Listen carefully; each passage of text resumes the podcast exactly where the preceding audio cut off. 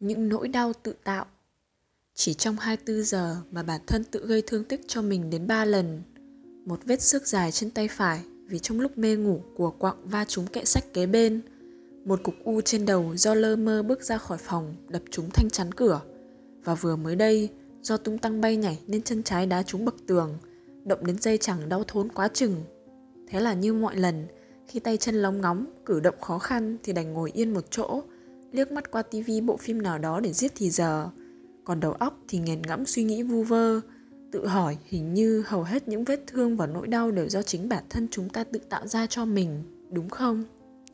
Nhớ hồi nhỏ, lúc vừa mới chập chững đi được vài bước, trong một phút hứng chí thế nào, cắm đầu cắm cổ chạy thiệt nhanh để vấp ngã nằm sải lai, mặt máy lem luốc, chảy xước toàn thân. Lớn lên một tí, học đòi đạp xe, những vòng quay đầu tiên lăn đều cũng là khi té chỏng gọng tươm máu, vết sẹo đầu đời trên cùi trỏ vẫn còn đến bây giờ.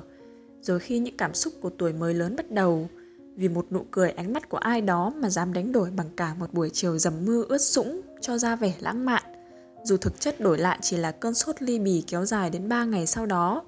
Thậm chí khi đã lớn lên và khoác lên người biết bao vỏ bọc của trưởng thành, chín chắn, thì cũng có lúc bết nhè trong bia rượu để tạm quên đi những phiền hà của cảm xúc thường nhật – rốt cuộc chỉ mang lại những cơn buồn nôn và đau đầu, thậm chí bầm mình vì say xỉn té xe.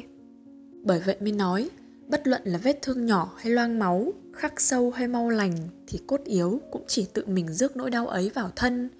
Ở đời này đâu có ai gây khổ cho mình, chỉ tự mình mới làm khổ mình nhất thôi. Ngẫm cũng đúng, thật ra những vết thương ngoài da hay vết thương lòng chăng nữa, nếu không phải do chính bản thân dễ dãi ngay từ lúc đầu thì dễ gì nó ghi khắc được trên mình hay trong tim về sau. Hôm nay bạn vô tình làm chặt khớp tay trong một lúc của quặng mơ hồ, rồi biết đâu ngày mai bạn cũng chẳng mảy may nhận ra mình đang chặt nhịp trái tim vì một người dưng thân thương nào đó. Xét cho cùng, yêu một người chẳng có gì sai, dù không đến được với nhau hay sau đó buộc phải buông tay thì cũng chẳng phải lỗi do ai, nhưng nỗi đau còn lại phải đeo mang vốn dĩ không thể tránh khỏi. Thật ra chúng ta cũng chỉ là những kẻ mang đôi mắt trần gian nhất làm sao biết được đâu là hố sâu cần né tránh nếu như không tự dẫm bước vào chính sự trải nghiệm lần đầu của mình. Nói theo kiểu Colin McCullough khi viết tiếng chim hót trong bụi mận gai, thì con người khi yêu cũng như loài lông vũ trong truyền thuyết ấy. Cả đời nó chỉ bay đi tìm một bụi mận gai và tìm cho bằng được mới thôi. Giữa đám cảnh gai góc, nó cất tiếng hát bài ca của mình và lao ngực vào chiếc gai dài nhất, nhọn nhất. Vượt lên trên nỗi đau khổ khôn tả, nó vừa hót vừa liệm dần đi và tiếng ca hân hoan ấy đáng cho cả Sơn ca và Họa mi phải ghen tị.